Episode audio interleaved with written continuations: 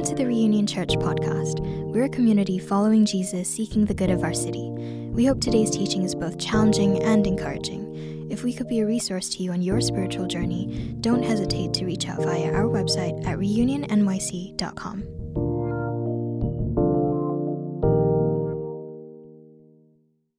Okay, and now I'm going to read uh, the text for today's teaching. It comes from James 1 2 through 8. Got it up there? Nice. Uh, so I'll read this and then I think Russell will come up here. Count it all joy, my brothers, when you meet trials of various kinds. For you know that the testing of your faith produces steadfastness. And let steadfastness have its full effect. You may be perfect and complete, lacking in nothing. If any of you lacks wisdom, let him ask God, who gives generously to all without reproach, and it will be given him. But let him ask in faith with no doubting, for the one who doubts is like a wave of the sea that is driven and tossed by the wind.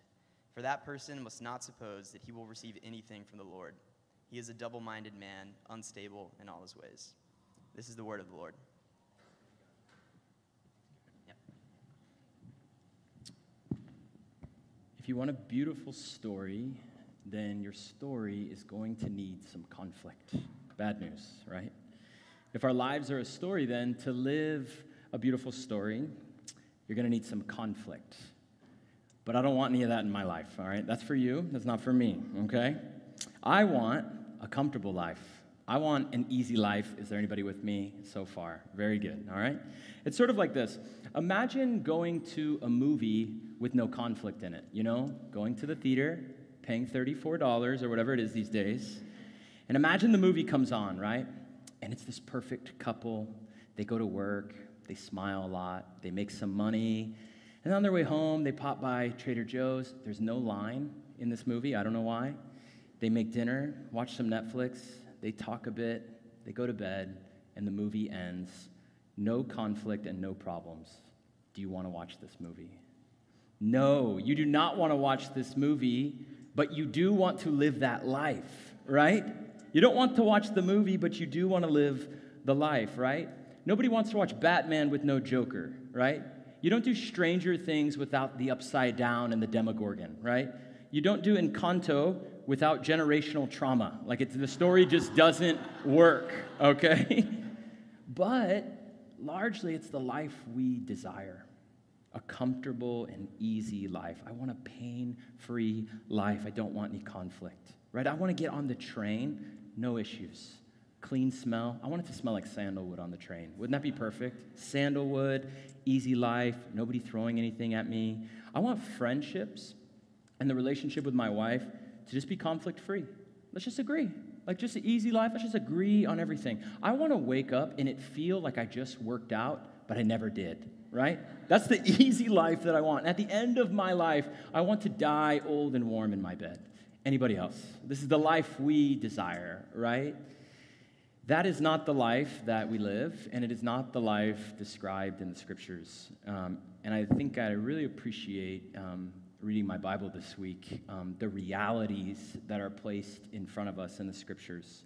We don't get teachings on how to live an easy or a comfortable life, but we're being told what it looks like to, to go through life's um, tensions and, and trials and conflicts and how to do that faithfully.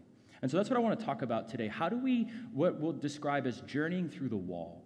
How do we journey through the wall faithfully through these tensions, trials, and conflicts. Um, if you're just joining us, we've been going through a series on emotional and spiritual health. What is the integration or the intersection of our emotional and our spiritual health? And here's how um, Pete Scazzero, in his book, Emotionally Healthy Spirituality, describes walls. Um, it'll be up on the screen here. It's, I'll start reading it and then you can catch up. There it is. For most of us, the wall appears through a crisis that turns our world upside down. It comes perhaps through a divorce, a job loss, the death of a close friend or um, family member, a cancer diagnosis, a disillusioning church experience, a betrayal, a shattered dream, a wayward child, a car accident, an inability to get pregnant, a deep desire to marry that remains unfulfilled, a dryness or a loss of joy in our relationship with God. Let me just like pause right there. That's um, I recognize that in like a room like this, um, it's not just a list, but it's a reality for many of us, like these things. But then look what he goes on to say what happens. He says, We question ourselves, God, the church. We discover for the first time that our faith does not appear to work. We have more questions than answers as the very foundation of our faith feels like it's on the line. We don't know where God is, what he's doing, where he's going, how he's getting us there, or when this will be over.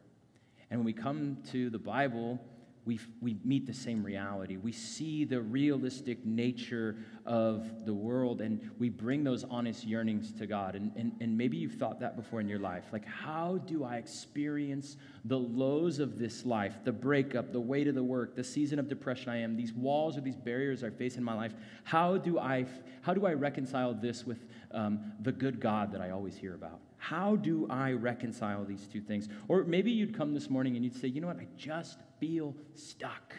I just feel stuck, like I'm not progressing, I'm not going anywhere. My, my spiritual life just sort of feels stagnant or dry or boring.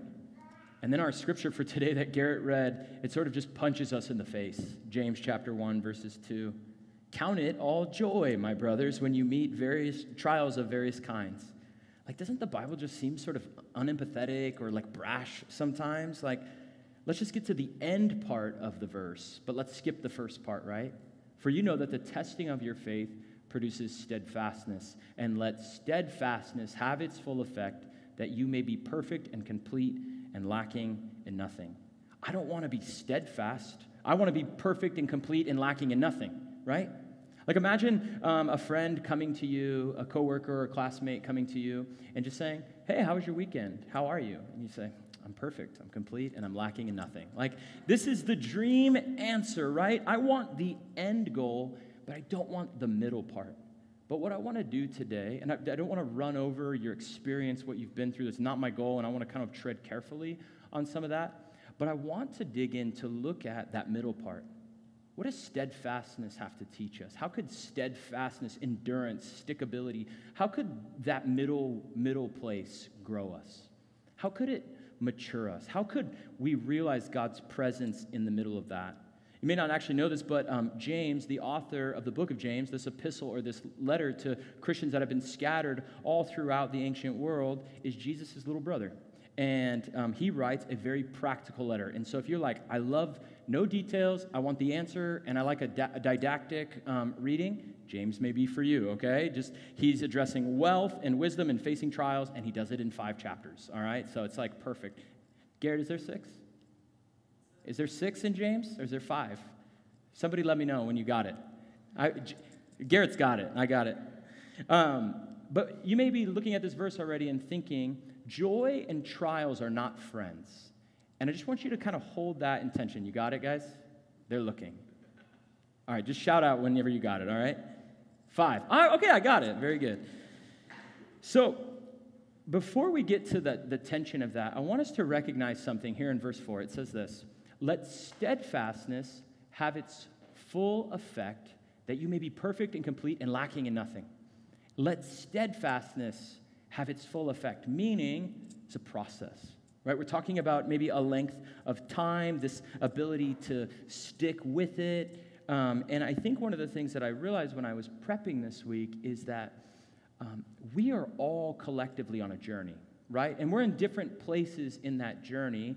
And some of us, we would say, you know what, I've actually been more steadfast than somebody else. Or, you know what, I actually feel like I don't have a lot of patience in a season of waiting or going through trials. But what I want us to realize is that um, maturity, both spiritual and emotional, is a journey rather than a destination. Right? We think that the, the journey of faith is like a threshold that we cross over and we're like, I'm there. But rather, what we find in the scriptures is when you and I are looking for an end goal, it's really about the journey. We think it's about the destination, but it's actually about the path along the way. That's why when we read the Bible, we're not reading a textbook. We're not getting a legal document or a list of rules. We're not getting a how to guide. What we're getting are stories, right? You think about cover to cover, the, the Bible is chock full of journeys. Abraham in Genesis, you're going to be the father of many nations. God, sa- God says, Go into the land I will show you. I'm over here like, details if I'm going out into the land, all right? I'm not going to survive out there. And God's like, Go and I'll show you. What does Abraham do? He goes on a journey. The Exodus, what was it? Liberation of Israelite people from slavery. Exodus from Egypt, a journey to Mount Sinai. The exile, Jeremiah, the book of Daniel, um, faithful people living in exile in Babylon, in pagan Babylon for that matter, it's a journey. Jesus in the Gospels, traveling, traveling around ancient Israel, preaching, talking to people, healing people, talking about the kingdom of God, a journey. Paul's missionary journeys in the books of, a book of Acts, traveling all throughout the Mediterranean world, starting new churches, establishing leaders in these churches, moving to the next one. It's a journey. And the spiritual life is a journey. And maybe you'd say, well, why, why is that helpful? Well, I, I think if you think a little bit bigger picture, what you'd find is if you're on a journey, then you can honor your own progress and you can be a little kinder to yourself.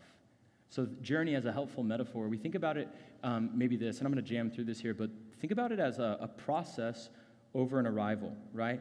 You're, you're, we get so prone to focusing on a destination, ticking the boxes. I did the right things, I'm good. But if faith is a journey, then we can actually honor progress both in ourselves, but we can actually honor progress in other people. I have a friend, um, he's a pastor up in Harlem, and he, he says to me, um, we, we talk about children a lot and like raising kids in the city. And one of the things that he says is like, Russell, be kind to your children. They're, they're, um, they're being people for the first time, right? They're, they're, on, they're, they're progressing. And then he says, and for that matter, um, you're progressing.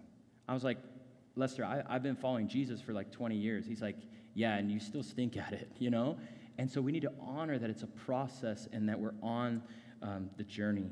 I know that for some of us, we actually, um, most of us, in, in fact, I would say, are prone to liking little hits, little religious highs that we can get on, right?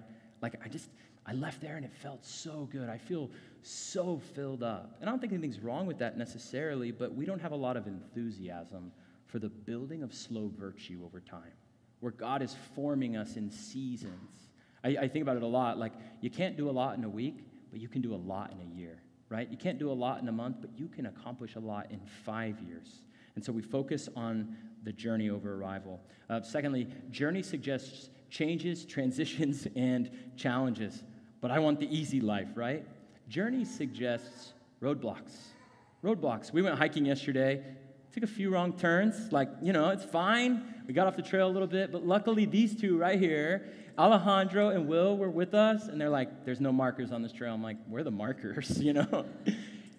um, what is it? It's, it changes, transitions, and challenges. And, you know, maybe I just add a word there adventure. Like the, the, the, the life that we lead of following Jesus comes with changes, transitions, but it also is a joy, right?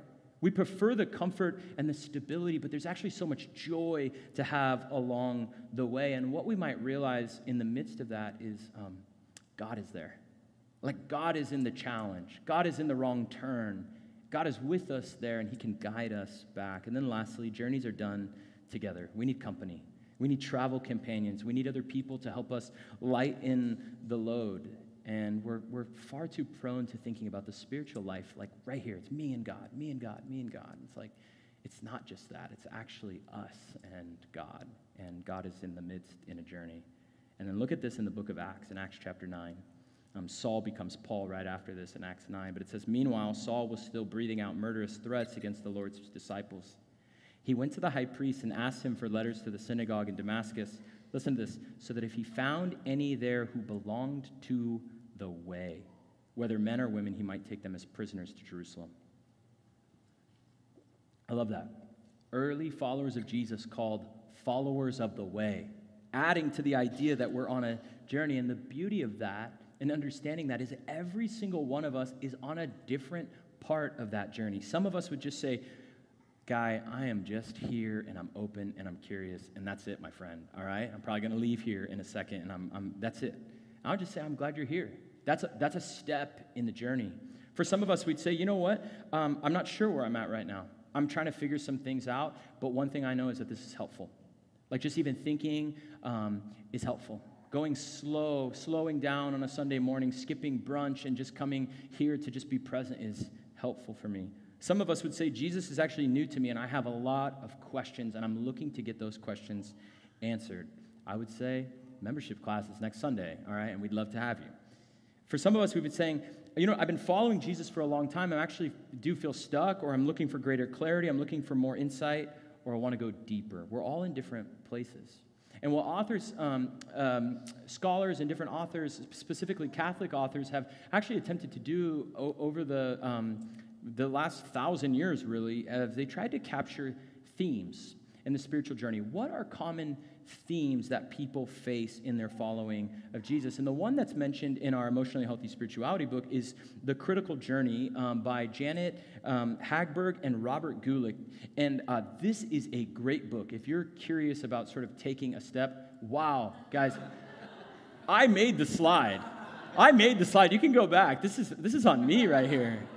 It's fine. Um, you can leave it up for a second, and I'll kind of walk us through um, part of it. You guys, what if it just starts to get like clearer as I'm going? That would have been amazing. That, that would have been an amazing step. All right, so on the top here, it says The Critical Journey by the authors. Um, and then it says, I have it right here. It says Stages in the Journey of Faith. And the top one there is Stage One. And stage one is a recognition of God. Maybe this happened to you um, when you were a child. Um, maybe it happened to you when you were a teenager or even as an adult. And really, what it is, is it's a time of discovering and accepting the reality of God's presence in our lives. It's sort of a time marked by innocence and awe. I remember when I first became a Christian, um, I had this really big Bible and this big journal. Study notes were in there, and just like page one, right? A highlighter, pen, different colors. And um, why are you laughing at me? And so I would write all over this thing. And I, I, I was journaling. I was like, um, I have prayer journal, and I was like devoted. Early morning prayer, Bible reading. I was like, this is real. God makes sense. I believe. It felt so tangible. Um, Frederick Buechner um, writes in one of his book. I think it's called. His book is called Now and Then. He says, um, "When I first became a Christian, it felt like I won the lottery." And I was like, yes, that, that captures so well how I felt at 12 years old. Like, this is working for me. I believe in this. And we take a step in that um, journey. If we could maybe capture that first part in a phrase, it would just, just be, I believe. And then that second part that you can't read is a life of discipleship. This stage is a time of growing and learning and belonging and um, we're like apprentices, like sponges, just taking in information, trying to apply it. Oftentimes, we're trying to spend time in this stage of people on a similar journey um, as us, and we're actually getting more competent, right? We're saying, like, I'm sure of what I, I believe, I'm sure of what I know, and there's a bit of security there. And if I could capture stage two in a phrase, it would be, I'm learning about God, right? I'm learning about God. Stage three there is the productive life right? This is the active stage. You've said, I'm understanding it, I'm getting the information, and I have to begin to replicate it, right? I've taken it in, and now I need to push it out. This person is probably becoming aware of some of their unique giftings, looking to be active in evangelism or serving, but we're getting a sense of um, value from our productivity, right? Like I get to be a part of this and I'm pushing it out. And then stage four.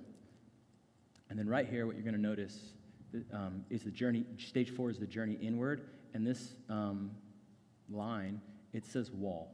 This is a wall that we face. And then this is the journey outward. And then this is a life of love. And so between stage four and stage five, what the authors have done is suppose that we face walls or face barriers in our spiritual life. But we journey inward first. What does that mean? And really, the wall comes in between that stage. I would say that the journey inward is where you've been following Jesus, you're taking in the information, you're trying to apply it in a productive way, and you just kind of feel like, okay, is there more? What's my next step? How do I grow? How do I progress? Is there a, a new level of leadership that I need to take on? Is there something more that I need to do? And the answer is yes, but what largely we need to do there is take what we've been doing and let it touch the deeper parts of who we are our emotional life, our family of origin. It's got to go into the deeper parts. And the problem with the journey inward is before, when you had certainty and security, this is uncomfortable. The wall is uncomfortable. And yet, our desire remains. I'm trying to know God, and yet there seems to be something blocking me. If I had to capture stage four in a phrase, it would be this I need to figure out a new way to do my relationship with God. And this is where it gets hard. The wall is a place of discomfort. It's a, it's a place where the realities of life m- meet us. We, we no longer feel like we won the lottery anymore. We say, this isn't quite working like it used to. It used to feel good to do this, but oftentimes it feels hard to do this. It could be, a, um, it could be triggered by one of those things that Pete talked about in the book. Could be a, a sort of rock bottom moment, or it could be what uh, James calls, I love it, he says, trials of various kinds. Uh, the word various in the Greek, uh, it means uh, many colors. He's literally saying, like, the stuff that life brings us. He's not really being descriptive in any way, right? When we lose a family member, when we go through a breakup, when we go through a divorce, when we lose a job, when we can't get pregnant or we feel lonely, we wonder in these moments. This is what triggers the question God, do you care? God, have you left me? Where are you? Why are you doing this? Is following you still even worth it? Things are just not working anymore. There's got to be more. Right? We hit, we hit that threshold. You know, over the last few months, I, I've been speaking with a handful of people in our, in our community and then outside of our community um, that have had a discouraging or a, a disillusioning experience in or around a church. And I just want to take a moment to just acknowledge this for a second because um, it does feel like a time of sort of upheaval in the church at large, and um, people are leaving churches and going to different churches and not going to church at all anymore. And I just want to say this specifically. If you're here this morning and a church, uh, a person in a church, a pastor, someone in ministry, if they hurt you or ignored you or forgot about you, I'm sorry. I really am. And I'm, I, don't, I don't know the story. I'd love to hear it if you, if, if you want to share it. Or I'd even take this a little bit further. If someone hurt you in a church or abused you in a church, that's not okay. Well, let's just pause and say, that is not okay. And I don't want to brush over that. I want to be very real. This, a, a church community should be the place where we're the safest. And oftentimes, churches are not. A church should be a place where our questions, our doubts, and our wrestlings are actually most welcome, not pushed out because there might be a disagreement. We're here exploring on a spiritual journey who God is and who we believe Jesus to be, and we're trying to apply that as a community. And so I hope, I hope, I hope that that is never this church for you. And I hope that you know that we're open to talking um, about these things. But the church should be a place where we feel the least judged for the questions that we have or the people um, that we are. And I, I just wanted to pause and, and say that. So, what do we do here? What do we do with the wall? And I think James, I'll just um, kind of break down three things here that James, I think, really helps us do. Let me read this one more time. Count it all joy, my brothers, when you meet trials of various kinds, for you know that the testing of your faith produces steadfastness. And let steadfastness have its full effect, that you may be perfect and complete, lacking in nothing. If any of you lacks wisdom, let him ask God who gives generously to all without approach, and it will be given to him. So let me just say this quickly. I don't have time to um, break down like why bad things happen, um, but I do want to say this. When it says trials of various kinds, and I said it's kind of a, a, a catch-all, um, by and large, I think that suffering comes to us um, in, in four ways. The first is that suffering comes to us by our own wrongdoing right? So we make a mistake and we actually face the consequence uh, of our action, and suffering comes our way. Um, and sometimes we should actually reflect like, did I actually bring that on myself? Was that my fault? Number two, um, suffering can come to us as a result of other people's sin, right? Other people's stuff falls on us and it causes us suffering. Number three, I don't always love this, but I think there's biblical evidence for it, is that God could allow some suffering to come our way or testing to come our way. I think we see that modeled um, here in this passage. And then four, which we discount and don't talk about enough, but the Bible presents a spiritual battle that is at work, and suffering also can come our way um, through supernatural forces that um, we, by and large, don't understand. And so I just wanted to sort of present that to you because I think it's easy in this moment to say, well, Russell, you don't know what I've been through. You don't know what's happened to me. And I'm saying, hey, you know what? I don't. That's real. And yet, could the trial, the hardship, the thing that you're facing, facing actually be sort of a wall that needs to be deconstructed so that you can mature and grow through? And so, James tells us here that we can mature at the wall. And so he says that testing done with steadfastness can bring about a maturing in us. And so I just want to sort of present that question to you. What if the thing that you feel like you're stuck in or that's happened to you, whatever that trial or testing is, what if that is the thing that actually holds the potential to bring about maturation in your life? Like that's the thing that God actually wants you to face. And, and hear me well, this is a radical way to live. This is a very, very radical way to live, right? What if what I'm experiencing right now has the ability to mature me? What if God didn't cause it, but God actually does or can redeem the thing that I went through? And God often chooses those areas of weakness and insecurity to actually, those avenues to actually mold us into the person He desires us to be. Paul writes in Romans 5, uh, it's a similar verse, but it's a different pathway. He says, Therefore, since you, we have been justified by faith, we have peace with God through our Lord Jesus Christ. Through him, we have also obtained access by faith into his grace in which we stand, and we rejoice in the hope of the glory of God. Not only that, we rejoice in our sufferings, knowing that suffering produces endurance, endurance produces character, and character produces hope. And hope does not put us to shame because God's love has been poured into our hearts through the Holy Spirit who has been given to us. Suffering gives way to endurance, endurance produces character, and character gives hope, and hope does not put us to shame. So let me give you a picture of this. I remember a time in my own life I was so stuck.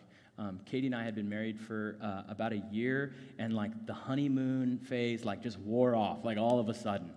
And so, end of year one, it was like we were fighting all the time about the simplest things, and then we would talk late into the night. And really, what it was was um, now I, and I know this, I didn't understand it at the time, but it was um, our ways of being from our family of origin were clashing. And, um, and I'll speak um, for me, I felt really confused. I felt really frustrated. I kept thinking to myself, I'm terrible at this husband thing. Like, I'm really quick to anger. I'm not a good friend. I'm not understanding the priority list here. And then I just thought to myself, well, you know what? My parents divorced when I was seven. It just wasn't modeled for me. And so that was kind of my like, oh, I, it's, it's their fault, and I just have to live with it. And I felt really stuck. But after reflecting on this, um, it didn't have so much to do. It was manifesting between Katie and I, but it really had um, a lot to do with my own wrestlings, with my own childhood, and, and, and really what it came to be was wrestling with God about who I was. And I can't remember exactly, I was trying to think on how I got to this, whether it was like a mentor or a friend. Um, but what I did was, sorry, Josh, I keep knocking all your stuff over. Um, what I did was um, I just carved out this space on Mondays. It was Mondays, my day off. I like, I'll work out in the morning, I'll grab some lunch, I'll do some laundry, then I'm gonna read books. I'm gonna like figure this thing out. I'm gonna sit down and I'm gonna pray and I'm gonna figure out what does it mean to be a man? How do I be a husband? How can I mature? How can we move forward? And so that's what I did. I was like picking up all these books, and the books that I was grabbing were around um, male initiation rites. Because I, what I came to after a couple weeks on these Mondays was I re- was realizing I don't have a definition of a man. Like, what, what is a man? When does a boy become a man? And I was like, I, I got to figure this out. I have to learn. So I pick up all these books. I started reading um, like fascinating stuff. If you need recommendations, um, please come ask. Um, but I remember um, reading this one book, um, super cheesy cover. Um, it's called The Heroic Path. And if you open my book, I was trying to find it this week, but if you open my book, it's like crusty. And it's crusty because I like wept over this book. I like cried into it and was like, I just got to let this catch all my tears, I guess. And what I was doing was I was wrestling at the wall. I was, I was pushing forward at the wall. I was trying to break through the wall. And for me, what it was, it was mourning the distance that I had from my father as a kid. And it just took me so long to figure that out. You know, six, seven, eight weeks, Mondays, two, three hours of, of reading. But God used this deficiency that I had, or this inadequacy that I felt, to accomplish His will and His purpose in my life and in my marriage. And He has a way of taking our greatest fears and taking hold of them and saying, I want to teach you something through this. And God is redeeming those things. But I had to create time and space to heal. I didn't really know that I was doing what I was doing. I had to push into the discomfort, it felt terrible to admit any of those things. I wrote this this week. I'm like, I actually feel fine saying all that, but it's because I actually began to process and heal from those things. I had to believe that God was with me in that season and to accept that life really didn't go the way that it should have in some of those ways and to lament that and to be real about it. But see the way of the way of maturing is not trying to jump over the wall. It's not coming to the walls that we face in our life and turning around and saying, Nope, I'm, I'm actually good. I'm not going to deal with that and go the other way. It's not by trying to fight or flight, right? But it's actually about standing in front, journeying through the wall, grabbing things brick by brick, and saying, I'm going to handle this. I'm going to deal with this problem. I'm going to pray through this problem. I'm going to seek wisdom with this problem. And we're actually tearing the wall down so that God can do something about it. This is a pathway of maturing. And I just want to say two more things here. When we come to the wall, we have to learn to pray. We have to learn to pray at the wall. I love that James says this in this verse. He says, If any of you lacks wisdom, let him ask God, who gives generously to all without reproach, and it will be given to him. And then he begins to describe a sort of pathway for us. Trials and testing done in faith, in prayer, with wisdom. What do they bring for us? They bring about endurance and steadfastness. And then he paints a picture of the other pathway. Trials and testing done in doubt bring greater instability to your life, tossed by the chaos of the waves. And the word wisdom here is um, in the Greek is Sophia. It's, um, it's wisdom, insight, skill, or intelligence what are we so longing for in moments where we feel stuck? Just give me the right information to figure this out. We're actually asking God a very practical thing. God, would you help me? Would you? I have this struggle. I have this fear. I have this anxiety. I'm going through this. Would you meet me there? And all prayer is, I, know we, we struggle to pray, and it's probably the most important thing that we can talk about and the, the, the most important thing that we can do. Prayer is becoming present to the presence of God in our life. Prayer is becoming present to the presence of God in our life. It's like um, to be distracted is to be thinking backwards, and to be thinking forward, to be present is to know that God is right here, right now, and He's working in our midst. And then ultimately, this is what our prayers end up doing is they help us submit at the wall. Right? We have that tendency in the midst of crisis or tensions or trials um, to like jump over. Like I got, I got this, right? Like some of us in the room, we're like, I faced all that. Like, I'm good, Russell. I, I faced the demons of my past. I, I got this. But the reality is, this is very, very, very hard work because we actually have to let go of control. And we have to trust.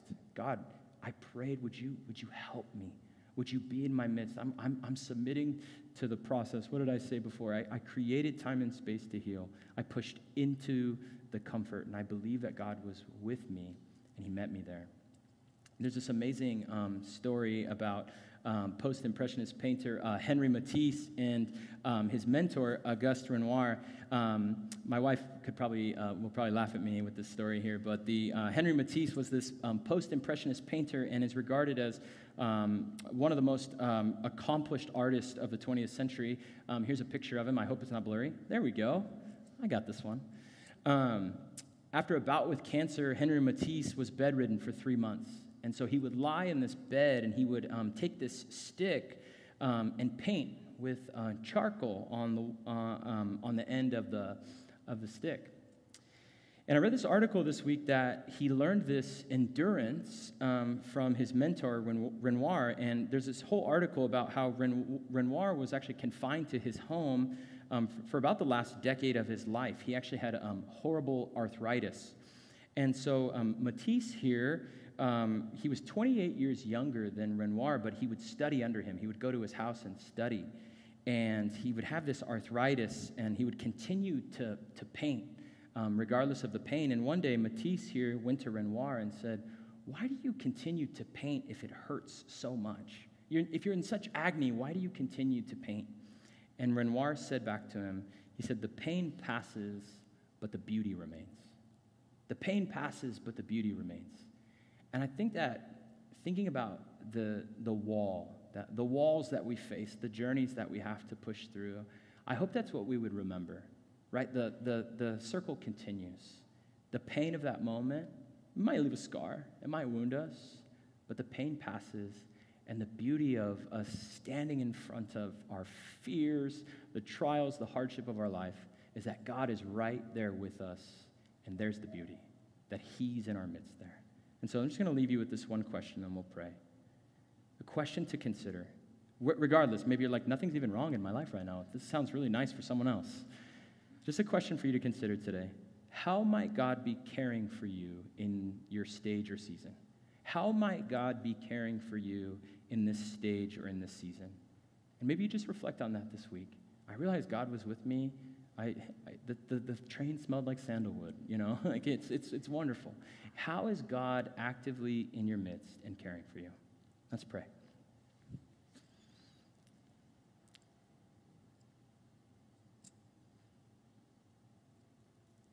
So God, I love you, and I just want to, I just want to honor um, where we are right now, who we are, who you're making us, the things that you've brought us through in the past, the things that you will bring us through in the future.